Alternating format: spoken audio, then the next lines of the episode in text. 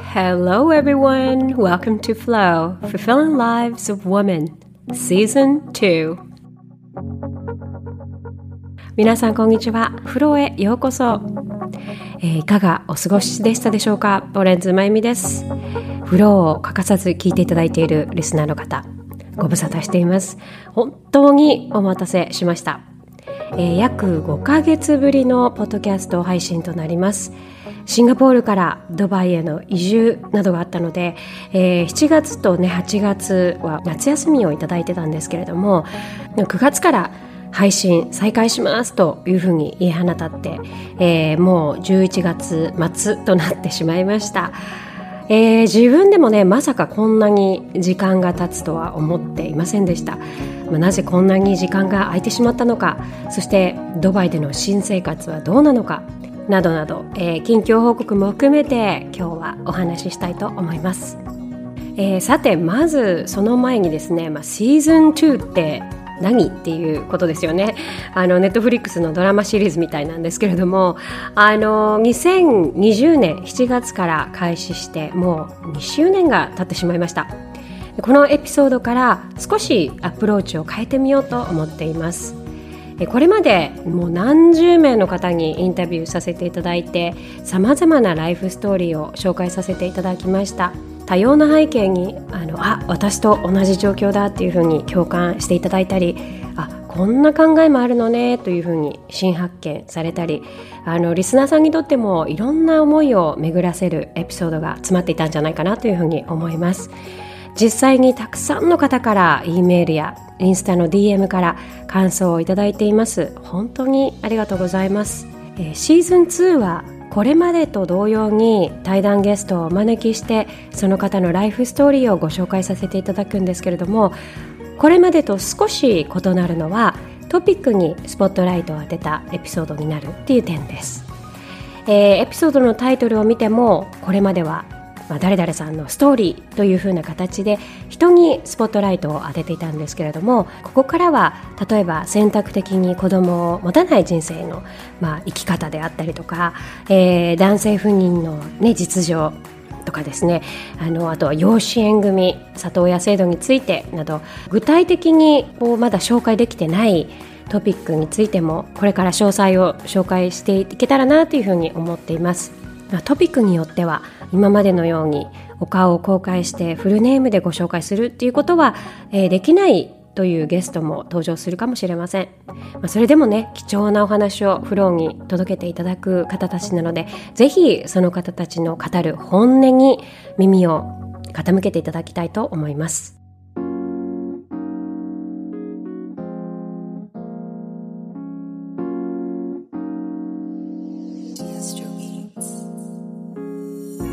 えーそしてこのエピソードから初めてフローを聞いていただいている方はじめましてナビゲーターのボレンズまゆみです、えー改めて少し自己紹介をさせていただくと、えー私はもともと兵庫県出身で18歳からのカナダ留学を皮切りに中国で7年シンガポールで10年暮らして、えー先月から新たなライフスタイルの実現を求めてドバイへと、えー拠点を移しました。つい先日42歳になったんですけれどももうすぐ人生の半分海外生活になろうとしています、えー夫はカナダ国籍で私が24歳夫が27歳の時に結婚しました。国際結婚ではあるんですけれどもカナダはもともと住んでいた国だったので、まあそこまでね文化的なギャップを感じる夫婦関係ではなかったんですけれども夫の父親は、えーオランダ人。母親は中華系のフィリピン人ということで一気に、えー多人種多文化な家族ができて、えー現在で結婚18年目となります、えー子供はもうどんな子が生まれるんだろうというふうに私たちも周りも期待してたんですけれども残念ながら8年間3カ国での不妊治療でも結果が出ず、えー子供のいない人生を受け入れることとなりました。そのプロセスなどについては詳細をエピソード1の自己紹介と私の不妊ストーリーでも語っているのでぜひよかったらお聞きください。フローは周りや社会からの期待や固定観念から解放されてそれぞれの状況に置かれた女性たちが自分らしい選択をして人生を楽しく生きる女性の多様性やストーリーを応援するプラットフォームです。ポッドキャストを始めたきっかけは子供を望んだけど叶わなかった人やそもそも望まなかった人の情報が圧倒的に少ないことを感じて単純に知りたいという好奇心や関心からスタートさせました。えー、もともと本業がマイクを持つ仕事つまり、えー、司会者そしてナレーターだったのでインタビューをすることや声で情報を届けることには抵抗は、ね、なかったんですけれども、えー、自分の体験しかもねこの弱い部分ですよね不妊治療であったりっていうのは今まで隠してきた部分でもあったのでそれをさらけ出して話すっていうことは今までなくてあのフローは私にとってヒーリングであったり心の浄化になっていました。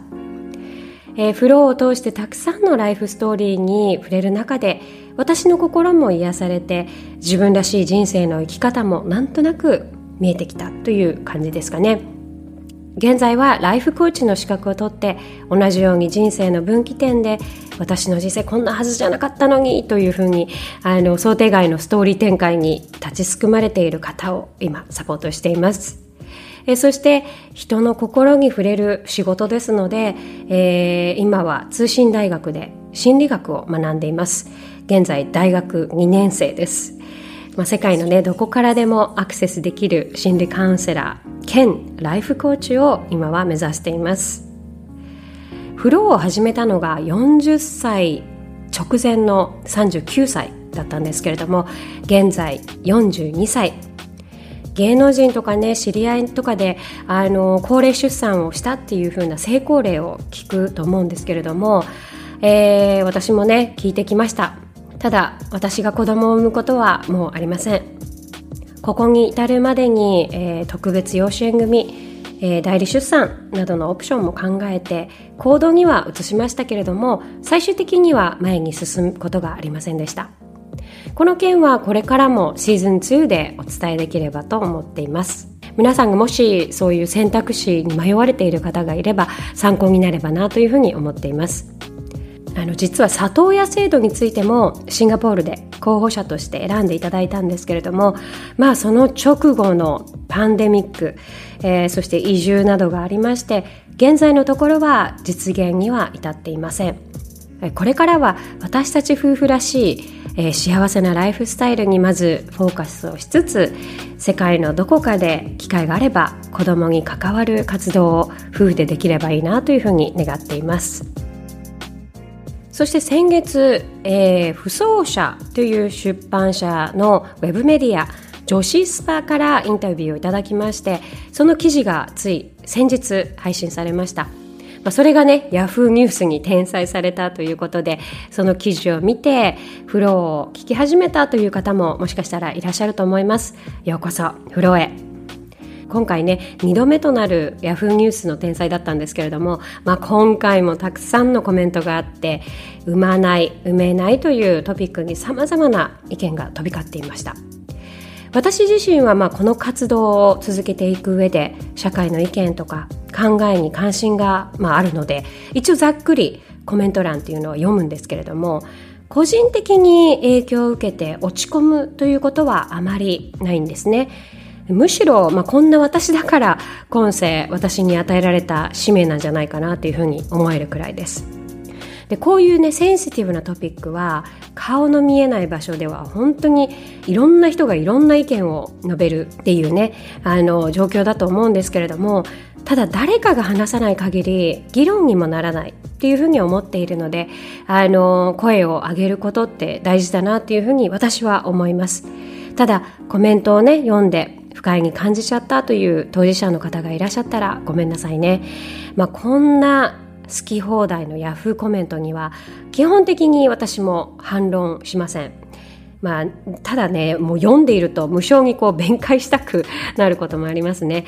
もちろんそんなことをするエネルギーや時間ももったいないというふうに思ってやらないんですけれどもただこういうコメントをいただくともう無償に弁解したくなるっていうのがあるのでちょっといくつかご紹介したいんですけれども例えばこう必ずねこういう不妊治療の末授かりませんでしたというような記事があった場合ですねご丁寧に他の選択肢をご提案する方っているんですよね。あの養子縁組や里親も考えたらどうですかっていう風な方ですよね。で日常でもこういう方がいるっていうのが本当にあの実は残念なことなんですけれども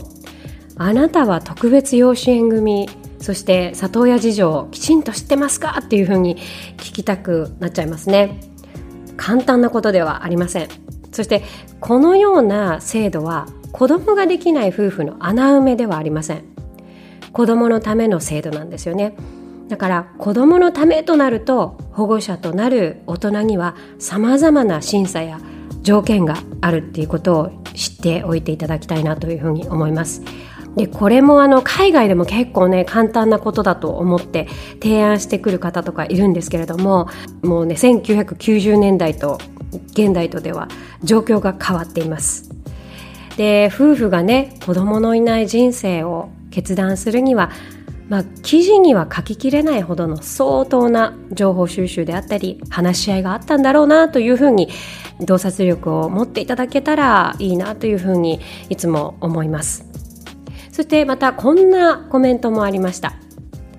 子供ができなくて辛いと思うのは生まれてくる子供が健常であることを想定しているからだと思う。これは誰でも無意識にそうなっているから。子供が障害を持って生まれてきても育てていく覚悟があるのか少しでも考えておく必要があると思った、まあ、この方のトーンがこれで正しいのかっていうのはちょっとわからないんですけれども私はですねこの意見実は納得しました。私が先ほどもう産むことはありませんと言ったのがまあこういう理由でもあります。子供を授かることも健康な子供を産むことも奇跡だと思っています。これは不妊治療で生命のね尊さに向き合った人ならよく理解できるまさに神の領域だと思います。高齢でも不妊治療ができる技術があって成功事例も聞くかもしれませんけれどもその裏には生まれてくる子どもの健康問題やそして自分自身の健康問題などで苦しい経験をされている方いるというふうに聞きます。どうしようもない後悔をされている方もいると聞きます。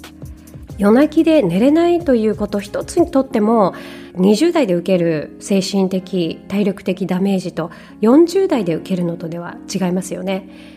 私が産まないを決めたのは乳児を育てるという自信がもうないからです。障害を持った子供をドバイで育てる自信もありません。でも少なくとも40代で妊娠を希望することそして特別養子縁組で乳児を抱くことというのはそこからの育てるをしっかり考えていく必要があるというふうに思います。人によっては十分考えた上で私ならどんな試練でもなんとかなるっていうふうにね自信がある方もいると思うんですけれどもそれであればそれが答えなんだと思います。私たちは育てることよりおじさんおばさんとして子供に関わってサポートすることを選んだというわけです。そしてこんな意見もよく目にします。産まないと産めないは大違い。皆さんどう思いますか？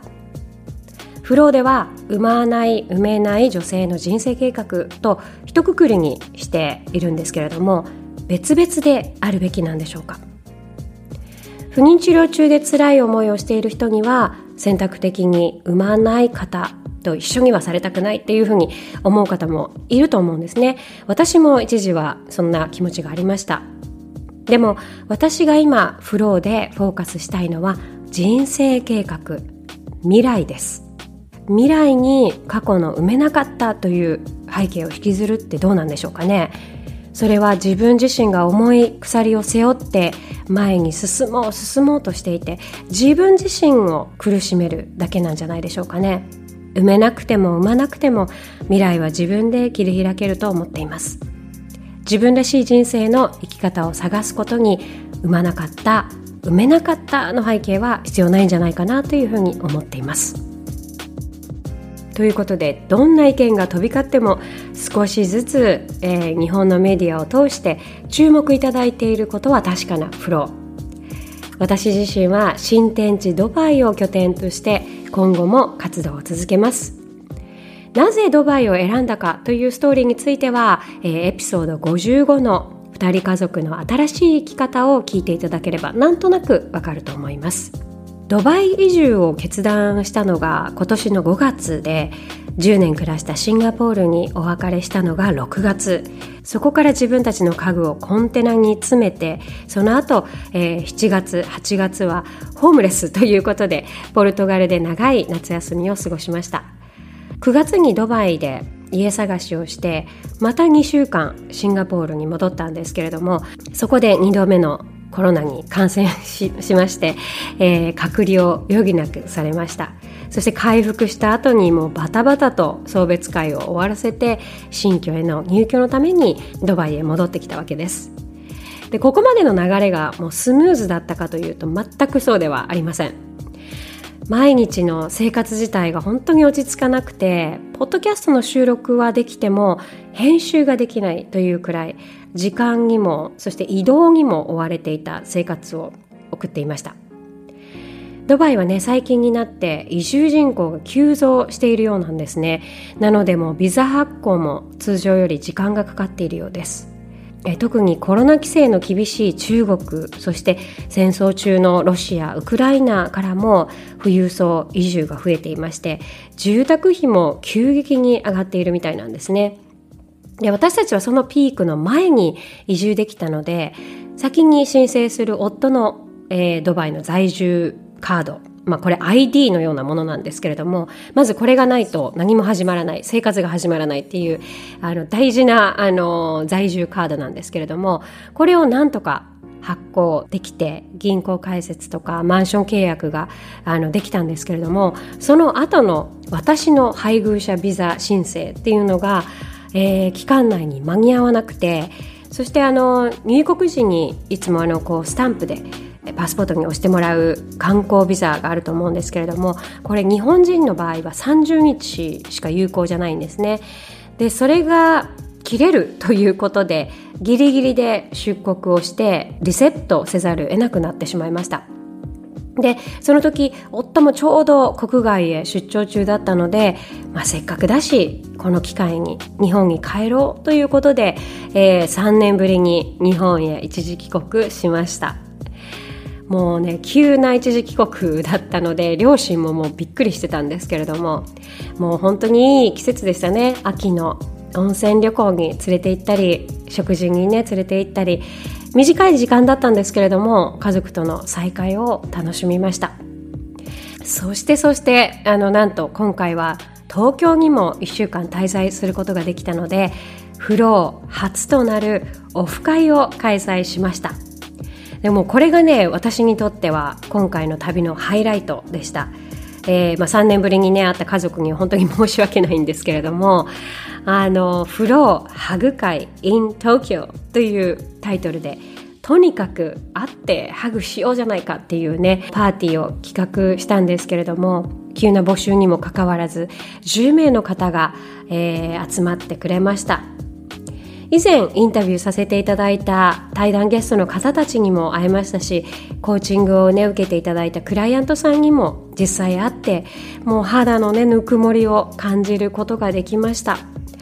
参加対象者はさまざ、まな背景で子供のいない女性ということだったんですけれども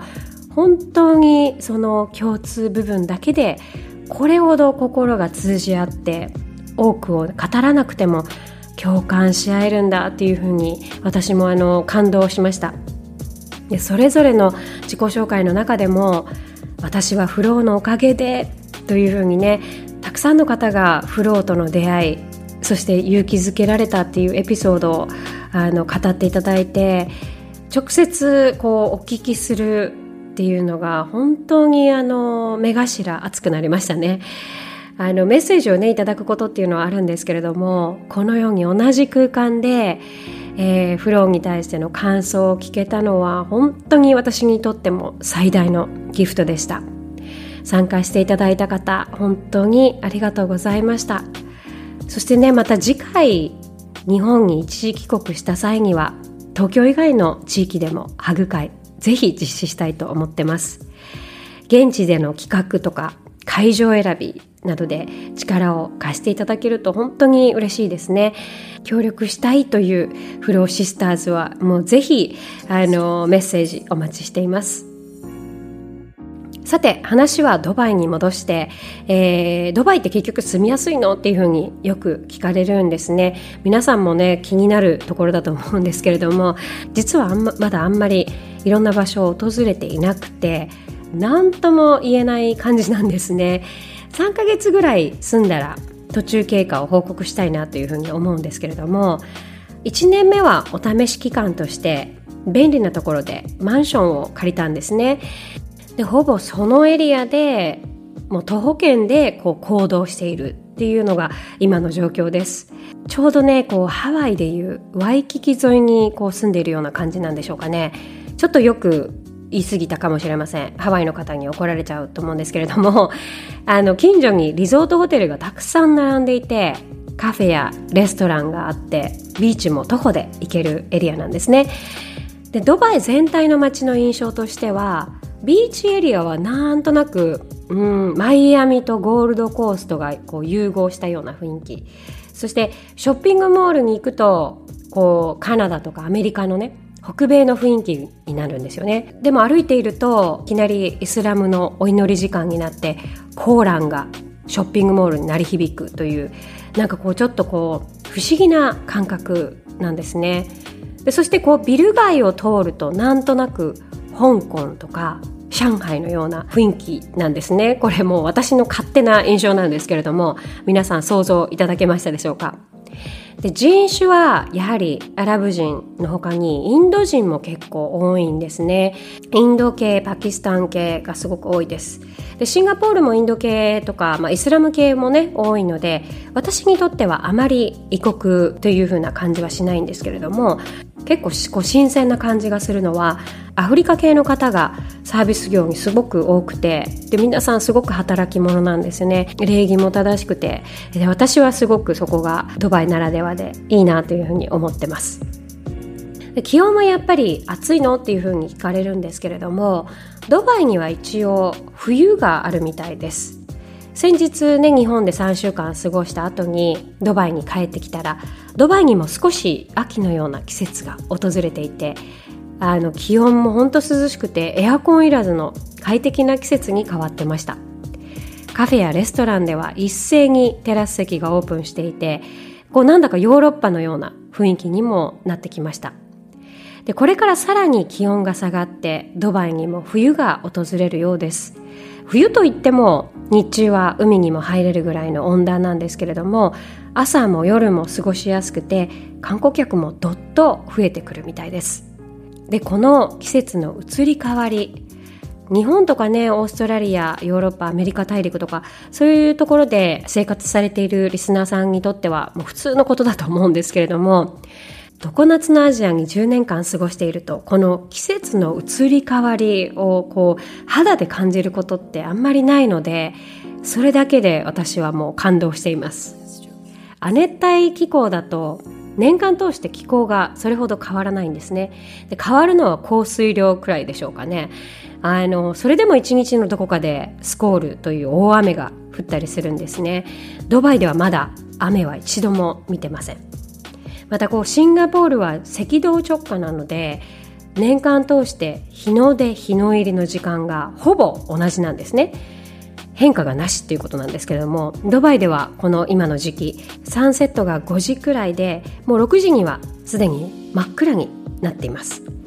そして少しこう肌寒いくらいの気温になるのでああ冬に向かってるんだなというふうにちょっと風情を感じています。ドバイを拠点に選んだ理由の一つとしてはヨーロッパとアジアの真ん中に位置するロケーションでどちらにも行き来しやすいことでした。